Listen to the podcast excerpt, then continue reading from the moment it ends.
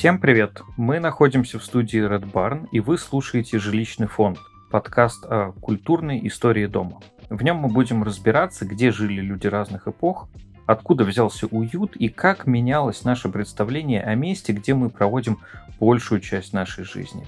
Меня зовут Александр Дединкин, я искусствовед, а со мной в студии прекрасный архитектор и урбанист Елена Пудова. Всем привет! Вместе мы проследим за культурной, исторической, бытовой и архитектурной историей дома, от дворца до шалаша. Спонсор этого сезона – агентство недвижимости «Этажи».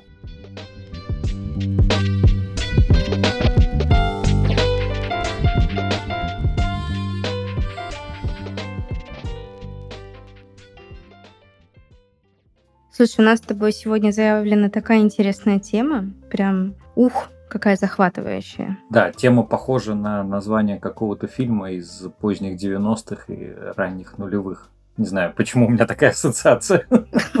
Не, ну знаешь, как культурный код, мне кажется, именно в это время он начал на слуху появляться постоянно. Да, мы поговорим про жилье как часть культурного кода и вообще постараемся понять, что такое культурный код и а, что делать, если в нем баги какие-то завелись. А вот как ты думаешь, жилье и культурный код, насколько они связаны, насколько они взаимодействуют с друг другом?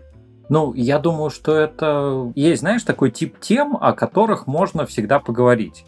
Вот, мне кажется, эта тема как раз одна из них, о которых всегда можно поговорить, потому что в любом таком многообразном явлении, уж точно как архитектура, можно найти элементы чего бы то ни было. Поэтому, конечно же, в зданиях, которые возводятся там, в Африке, Европе, Южной Америке и Японии, можно с легкостью найти какие-то фрагменты или детали, которые бы характеризовали их как вот именно африканские, южноамериканские, европейские или японские. Но при этом э, история архитектуры знает массу направлений и стилей, которые, наоборот, отрицали какую-либо, назовем так, этничность, и которые стремились быть максимально универсальными для всего человечества. Поэтому здесь э, это всегда такая вот э, двоякая тема. В общем, подойти к ней можно с двух сторон, и обе из них будут, кстати, верными, на мой взгляд. Слушай, ну как э, универсальный культурный код, который подходит всем, это как Икея, да? То есть в любую квартиру поставь стульчик из Икеи, он почти везде впишется и будет выполнять свою функцию. Да, и это же как раз последствия вот одного из э, таких очень важных процессов, который в начале 20 века шел, про то, что красиво, а что утилитарно. Еще же в э, школе Баухаус говорили про то, что э, красота не должна быть эксклюзивной. Угу. А, то есть до этого, до 20-х годов 20 века было очень четкое разделение. А, если ты хочешь что-то красивое, то ты должен это заказать специально для себя.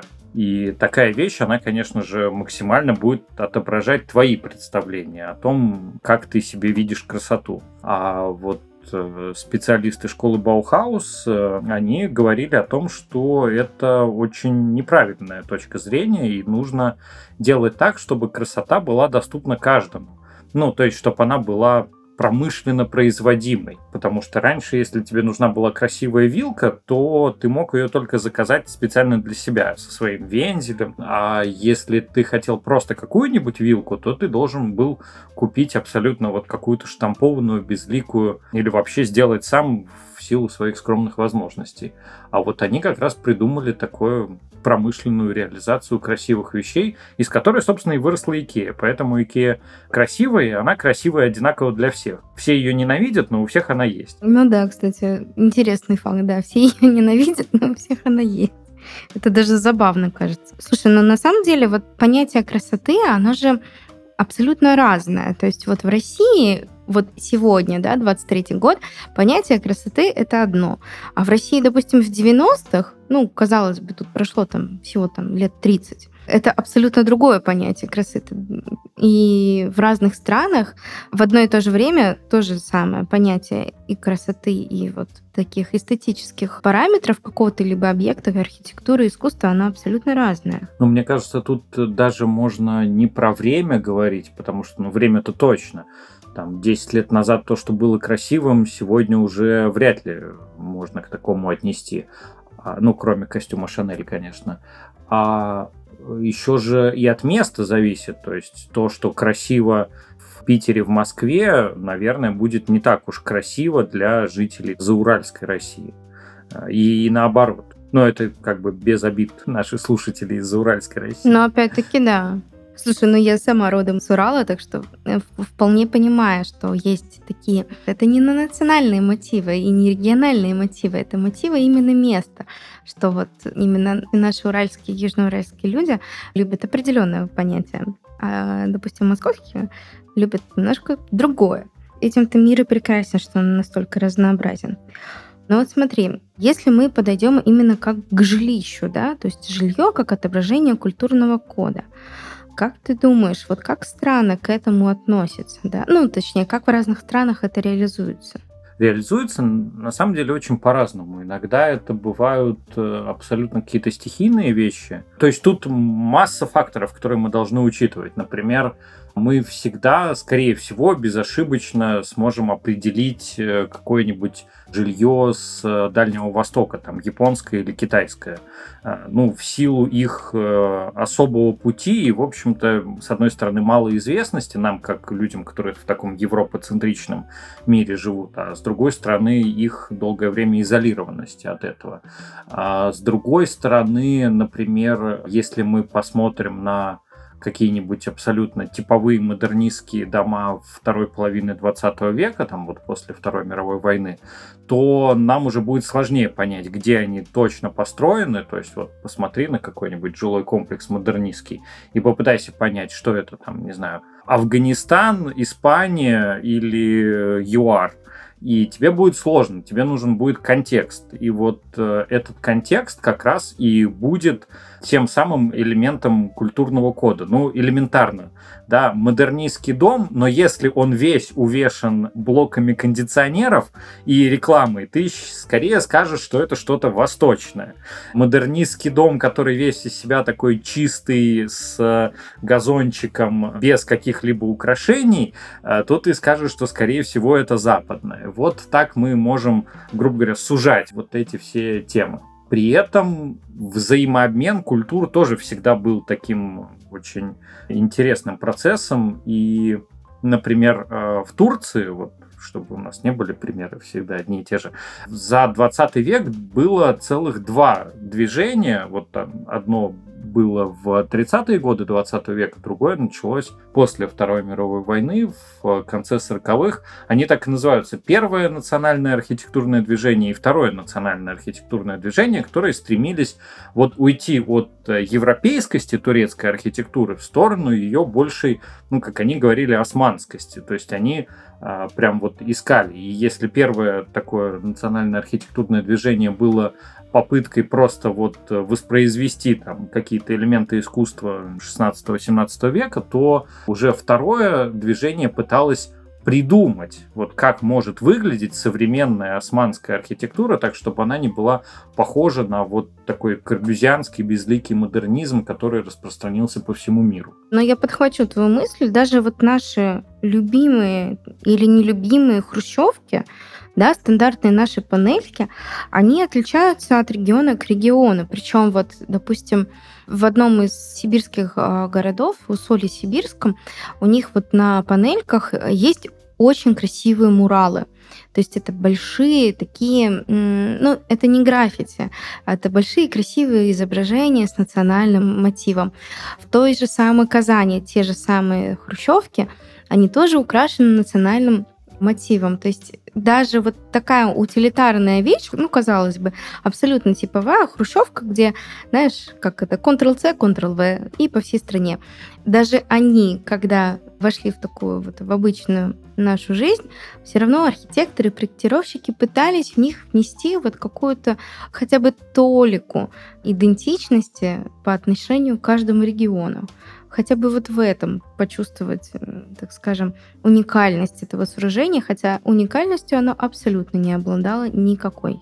Ну, это на самом деле даже более глубокая тема, потому что, да, старались как-то их разукрасить, и Там вот из последнего, что мне очень запало в душу, я был в Бурятии, в Улан-Удэ, и там э, есть довольно интересные всякие орнаментальные решения на абсолютно типовых зданиях, э, которые вот как-то воспроизводят национальные мотивы. Это, конечно же, всегда было, есть и будет. То есть э, мы еще говорили, когда про каменный век и про первых людей, которые старались как-то орнаментом разукрасить свои достаточно еще примитивные жилища. Но про типовое домостроение я хочу такую важную ремарку сделать, что оно при том, что было типовое, все равно достаточно различалось по регионам. И сами вот э, структуры российской, советской тогда еще Академии строительства и архитектуры старались делать серии разные для разных регионов. И поэтому, ну, это для таких особо душных людей, как я, интересно, что там какая-нибудь серия, она распространена только вот в этом регионе, а там в других городах ее нету. Есть там особые екатеринбургские панельки, есть особые новосибирские панельки и так далее. А там ленинградские и московские, они больше нигде не повторяются. А где-то их иногда строят, и это становится такой э, внутренней какой-то достопримечательностью для места, когда вот а у нас построили ленинградскую панельку, хотя никогда такого не было. Но это вряд ли может быть каким-то элементом культурного кода, потому что это такая очень сугубо для душных людей, как я, интересная тема. А что это за панелька такая там? Она чуть-чуть отличается. Ой, ты знаешь, я бы тут с тобой поспорила. Почему? Потому что вот э, на сайтах объявления о продаже квартир очень часто такое, то есть вот если эта панелька, она отличается, там, ленинградская, московская, обязательно будет эта приписка, потому что это выделяет этот дом на фоне других. Но вот смотри, дома в разных культурах, да, если мы поговорим об этом. Допустим, всегда то, как строят жилище, ну вот человек в том числе и современное, зависит от того, какой у него уклад жизни. Ну, допустим, вот мы с тобой, можно сказать, что мы с тобой оседлые люди, да? То есть мы с тобой не кочевники. Хотя в то же время, в 23 году, отъедь вот куда-нибудь в сторону Салихарда, Лабытнанги, там прекрасно живут кочевники и которые не утратили свой стиль жизни, они его поддерживают и распространяют. Но и опять-таки, вот, допустим, у нас сейчас с тобой в ресурсе мы можем позволить себе абсолютно любые материалы. То есть бетон, сталь. Сейчас в новых ЖК очень полюбили использовать такой материал, называется картен. Он выглядит как ржавый металл, очень в потеках такой красивый. Но так скажем, для непосвященных людей он выглядит как ржавый металл. И я знаю, что первые жители этого района спрашивали у застройщика, вы чё, нам металл поставили бэушный, что ли? Что это такое? Причем картену, он очень дорогой материал по себестоимости, каких-то безумных денег стоит. Вот, и люди подходили и спрашивали, как бы, вы что, а не можете его покрасить, что ли? Что это за такое? Ну да, материалы, конечно же, это... Можно сказать, что это элемент культурного кода, а можно сказать, что они формируют культурный код, потому что когда ты живешь в регионе, где у тебя чего-то нет, то понятно, что строительство из этого будет ну, либо невозможно, либо очень дорого. И так или иначе материалы будут как-то выстраивать твой стиль жизни и вообще отношение к своему дому. Ты знаешь, это из забавного. Мы одно время жили с мужем в Израиле на берегу Средиземного моря, и у них есть такая тенденция, что квартиры, которые смотрят на солнечную сторону, они стоят дешевле, чем квартиры, которые смотрят на теневую сторону. А знаешь почему? Затраты на кондиционер меньше. А вот в нашей широте, допустим, все наоборот. Чем светлее квартира, тем она ценнее. Ну, мне так кажется. Я как раз хотел про солнечный свет сказать, что я как житель классического петербургского двора колодца весьма понимаю людей, которые стремятся купить квартиру, в которой будет чуть больше солнечного света, чем у меня. Ну вот, опять-таки, в Израиле есть такой старый город, он носит название город Яффа, и там очень-очень узкие улочки. То есть они в ширину, ну, дай бог, в одну машину, и то не всегда. И мы, когда там были, я всегда удивлялась, ну, как-то это ну, не сильно удобно. То есть туда даже лошадь с повозкой не залезет. А все оказалось просто. Они ставили э, дома так близко просто для того, чтобы больше тени было на улицах, и хоть как-то можно вот в эту дикую жару передвигаться. А-а. Поэтому вот такая вот интересная вещь. И, кстати, сейчас вот есть такая тенденция, очень приятное, по крайней мере для меня, что у нас застройщики создают, знаешь, такие единые первые этажи, остекленные, красивые. Когда ты идешь по улице, и ты прекрасно видишь, что происходит внутри, ну там всякие магазинчики, парикмахерские, и это добавляет какого-то абсолютного стопроцентного уюта на улицу. Это меня не может не радовать. Да, но вот как раз эта черта, которая нам кажется весьма уютной, но, например, э, представителям каких-нибудь тех же самых восточных культур, у которых традиция как раз обратная, и она весьма широко распространена, как это неудивительно, то есть она с Ближнего Востока вплоть до самого Китая распространена, что центр дома – это внутренний двор, и он обязательно должен быть от улицы закрыт. То есть у тебя там какое-то внутреннее приватное пространство, и ты туда людей с улицы не пускаешь. Поэтому вот это тоже такой элемент скорее нашего европейского культурного кода, чем, например, восточного культурного кода, которому бы это показалось, ну, чрезмерной открытостью. Вот mm-hmm. тоже все очень двояко.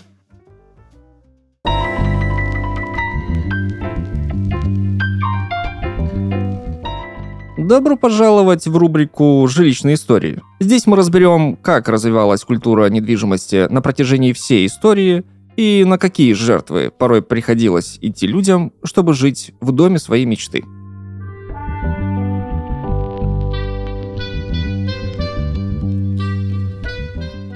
Найти квартиру с адекватной ценой и метражом в Азии крайне сложно. Но есть страны, которых нужно буквально быть миллионером, чтобы приобрести недвижимость. Например, в Монако. Там практически невозможно найти жилье, которое бы стоило менее миллиона евро или 84 миллионов рублей. По данным на 22 год, стоимость одного квадратного метра жилья в Монако составила 52 тысячи евро. Как хорошо, что наш партнер, агентство недвижимости «Этажи», поможет найти недвижимость в разных ценовых категориях. Этажи – это лидер рынка недвижимости и надежный друг, с которым можно разделить ответственность за самые важные решения в жизни. Здесь предлагают полный спектр услуг по сделкам с недвижимостью и поддержку на каждом их этапе. Если вы продаете квартиру или дом, найти покупателя тоже помогут в этажах, сколько бы ваша недвижимость не стоила. Опытные риэлторы подготовят квартиру к фотосессии, сделают профессиональные снимки составят грамотное объявление и правильно оценят ваше жилье, ведь неверно указанная стоимость будет стоить и времени, и денег. Объявление о продаже попадет на посещаемый сайт этажи.ком. Также ваш риэлтор может разместить его на агрегаторах и запустить рекламу в соцсетях. Ваша квартира будет находиться в топе выдачи, а значит, на нее обратят внимание. А еще риэлторы дадут статистику по просмотрам объявления и звонкам вы будете понимать, насколько покупатели заинтересованы в вашем предложении. Кстати, отвечать на круглосуточные звонки вам не придется. Все сделает риэлтор. Фотографируйте закаты, отправляйтесь в отпуск, смотрите любимый сериал, занимайтесь любимыми делами, пока риэлторы этажей занимаются продажей вашей квартиры. Узнать подробнее об услугах можно по ссылке в описании. Если сделка с недвижимостью, то только этажи.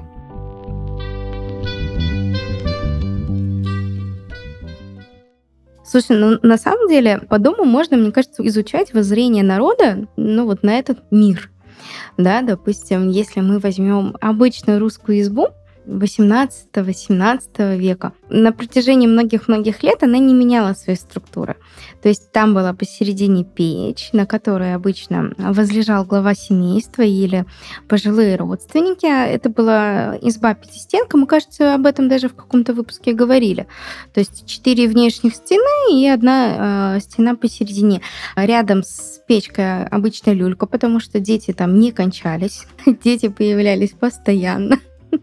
Вот. И был, естественно, красный угол, где стояли иконы, лампадки, возможно, Библия, возможно, молитвенники, если это был более такой богатый дом. И вот ты знаешь, обычно вот этот красный угол, он украшался такими вышитыми полотенчиками, вышитыми какими-то салфетками. Ну, такой прям очень уютный, симпатичный образ создается.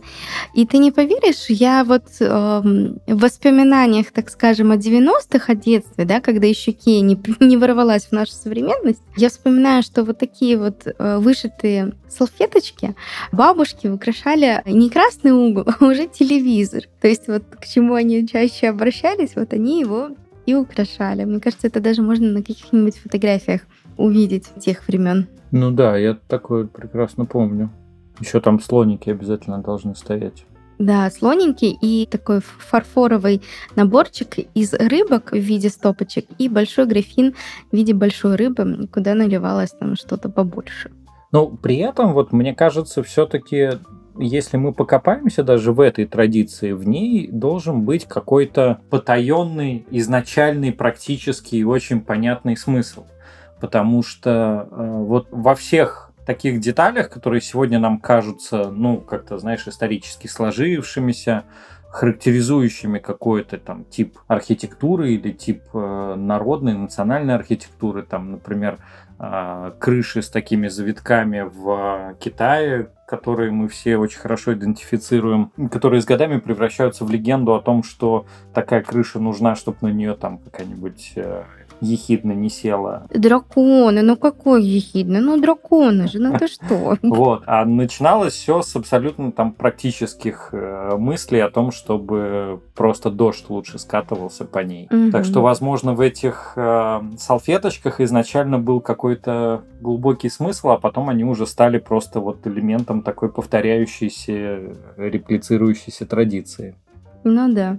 А ты знаешь, это как в восточных странах, ну, в той же Турции, в том же Израиле, ну, в таких классических домах у них на самом деле окна небольшого размера, ну, потому что жарко, и окна впускают слишком много тепла, и они стараются его сделать меньше. И я как-то слышала такое поверье, но это чисто, знаешь, такое бытовое, что окна делаются меньше, чтобы злые духи не попадали. Но это, мне кажется, такая милота прям... Ну, да. А, например, в Японии, это тоже очень такая милая деталь, она мне всегда очень нравится. В Японии есть э, традиция не очень сильно беречь э, ну, непосредственные материалы, из которых построено здание. Ну, у них, например, есть всякие храмы, которые они искренне датируют там 8 веком нашей эры. Хотя фактически вот э, нынешний храм построен там типа 20 лет назад, 10 лет назад они просто вот берегут э, облик и идею. А, собственно, сами доски-палки им не так уж важны. Господи, да поменяем, новее, крепче и лучше будет, дольше простоит. А так храм у нас стоит с 8 века. И мы там, которые завершили реставрацию одного храма в Кижах, переехали, другой реставрируем. Завершили его реставрацию, вернулись в первый. И так вот вечно по кругу. На самом деле, вот если подумать о том, что вмещает в себя понятие «дом» да, в русском языке, то есть это строение для жилья или строение для семьи, или дом это именно вот как вот место, куда ты возвращаешься. Ну, дом это еще в нашем понимании всегда и какое-то там хозяйство, а, это тоже у тебя дом, ну и понятно, что твои близкие дом, так что мне кажется, вот в, в русском понимании дом он намного ближе вот к такому японскому восприятию, что нехай мы все переделаем, зато вот люди останутся, там какая-нибудь реликвия, которую мы храним от прабабушки, останется, и вот как бы продолжается дом мне кажется, там, я несколько раз переезжал, и ты, наверное, несколько раз переезжала, и вот, ну, как-то нету у нас уже такой привязанности вот именно к тому самому первому изначальному дому, где мы жили, мы хотим его сберечь, у нас там есть какие-то памятные вещи, ну, да, в общем-то, и все. Ну да, обычно ты переезжаешь с фотоальбомом, и каким-нибудь, знаешь, это любимым полотенчиком для рук. Ну да, и, между прочим, каждый переезд у нас еще и повод выкинуть кучу всякого ненужного абсолютно хлама, в который когда-нибудь попадают и эти несчастные слоники. Ну да, кстати, я думаю, знаешь, лет так через 200 они станут очень ценным предметом коллекционирования. Так что, дорогие наши слушатели, если у вас есть эти слоники или эти рыбки, берегите, а потом ваши потомки продадут их за очень-очень дорого. Ну, это, мне кажется, как раз очень интересный пример того, что в итоге-то все начинает перемешиваться. То есть мы в своей жизни, как э, уже люди, которые в относительно глобальном мире живем, мы немножко э, в какое-то соответствие наш культурный код э, приводим с общемировыми мыслями и идеями, и чем больше мы ездим и смотрим, как живут другие, мы больше впитываем. И в итоге вот только в каких-то совсем мелких деталях можно отличить представителя бывшего соцлагеря от э, совершенно других людей. Ну, Икея, понятно, всех уравняла. Что тут делать? У нас тут все одинаково. Ты знаешь, это можно по-новому снимать с легким паром. Ну да, да. Уже, правда, к сожалению, нельзя, но еще какое-то время назад было можно. Да и все еще можно. Ты зайдешь в любой дом, и у всех будут эти белые стулья языки. Да, у меня, кстати, есть белые стулья языки. У меня, кстати, тоже, поэтому и вспомнила. Слушай, ну на самом деле получается, что дом — это полное отражение того, что происходит вокруг, история страны, и, по сути, дом — это летопись а, культурного кода того самого пространства, где ты живешь. Ну и в первую очередь эпохи, в которую ты живешь, конечно же. Но я еще хотел сказать, что я был в Сыктывкаре, в республике Коми, и нас там свозили в кинофонд э, Республики Коми, который называется Коми Кино. И там, среди прочего, ну, помимо того, что нам показывали разные киноаппараты и фильмы, у них там есть э, клуб, где они смотрят э, значит, фильмы, их обсуждают. И у них очень прикольно сделано, у них там сделано для этого клуба несколько помещений, ну, такой кинозал, вот как, наверное, ты тоже помнишь в детстве, с э, такими фанерными стенами, которые какой-то морилкой покрашены, uh-huh, uh-huh. красными сиденьями откидывавшимися.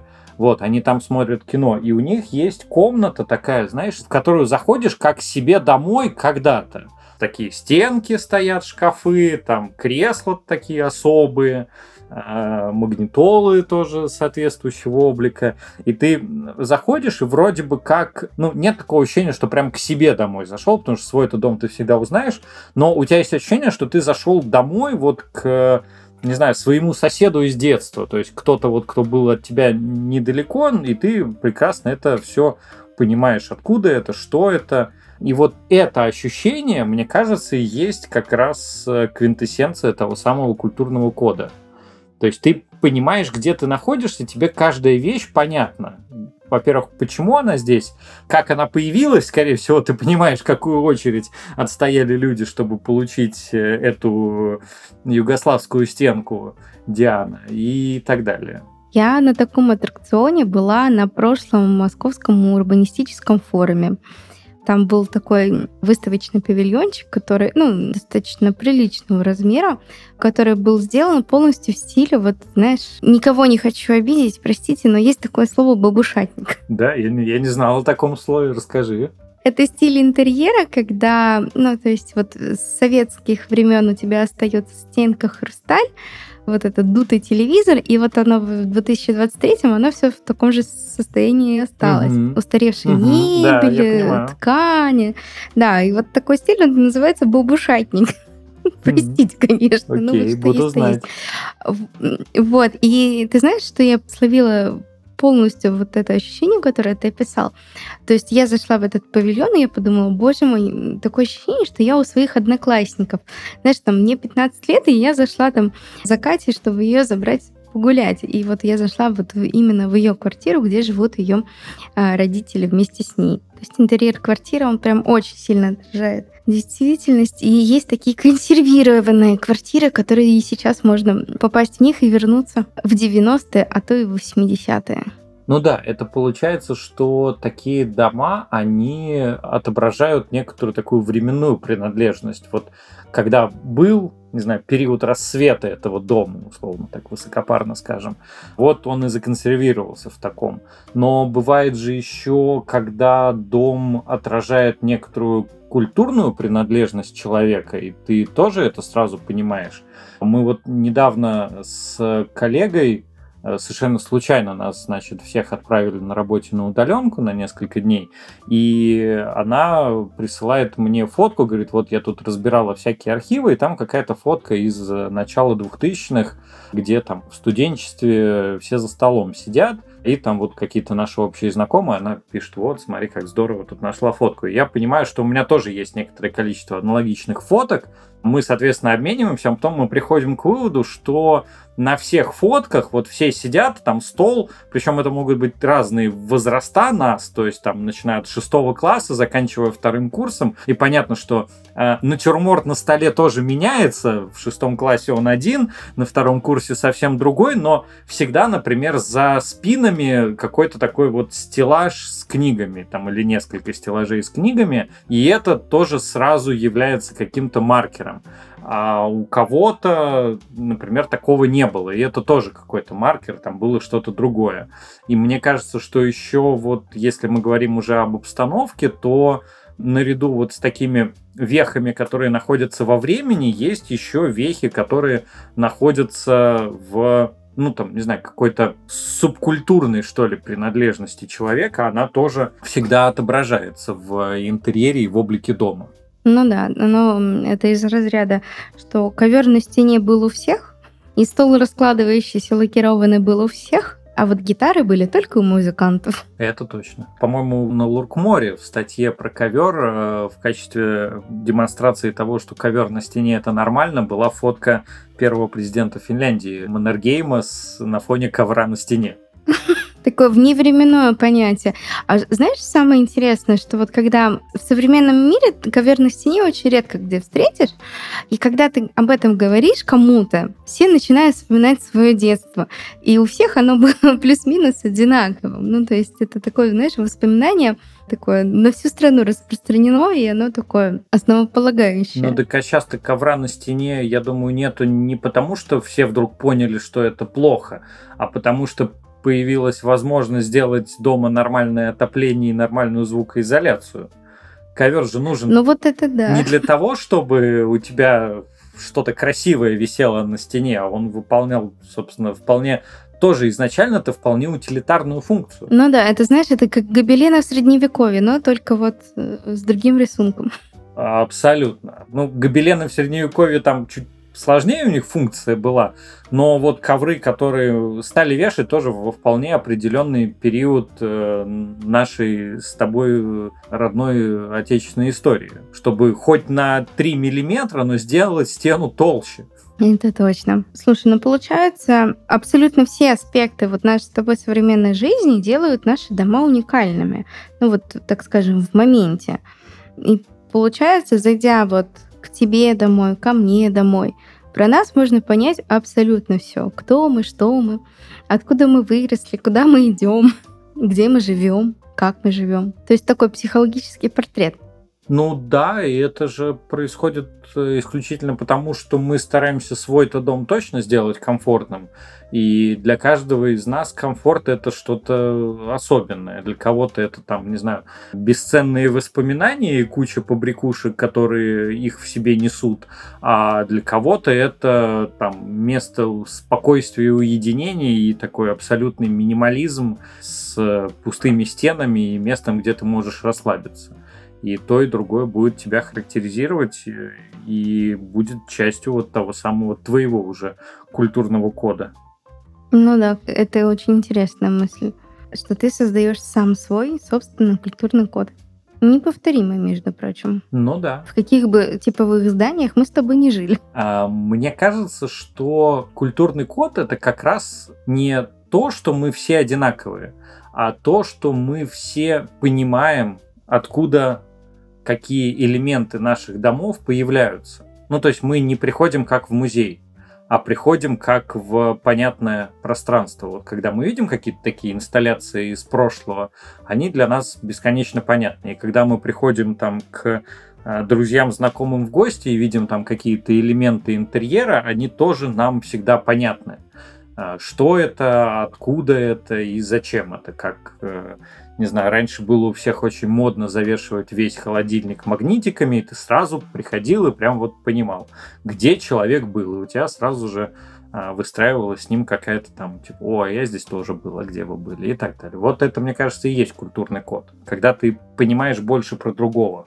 А я, наверное, скажу, что культурный код нашего жилья — это полностью наше отражение то, во что мы верим, в то, во что мы влюбились, то, откуда мы, возможно, даже какие-то исторические вещи. Из разряда того, что зайти домой и увидеть портрет бабушки. Или, знаешь, у меня до сих пор хранятся ложки и вилки от моей прабабушки. Мы ими пользуемся активно, но я просто знаю, что это ложки и вилки, которые принадлежали многим поколениям моей семьи. И это составляет тоже мой личный культурный код. И зайдя ко мне домой, можно про меня понять абсолютно все. То есть это прям стопроцентное мое отражение. И в этом-то и ценность, что зайдя к моим соседям, оно будет очень похожим, возможно, но, скорее всего, другим, я очень надеюсь. И также уникальным, и также можно будет все понять. Да, да, я полностью тебя поддержу.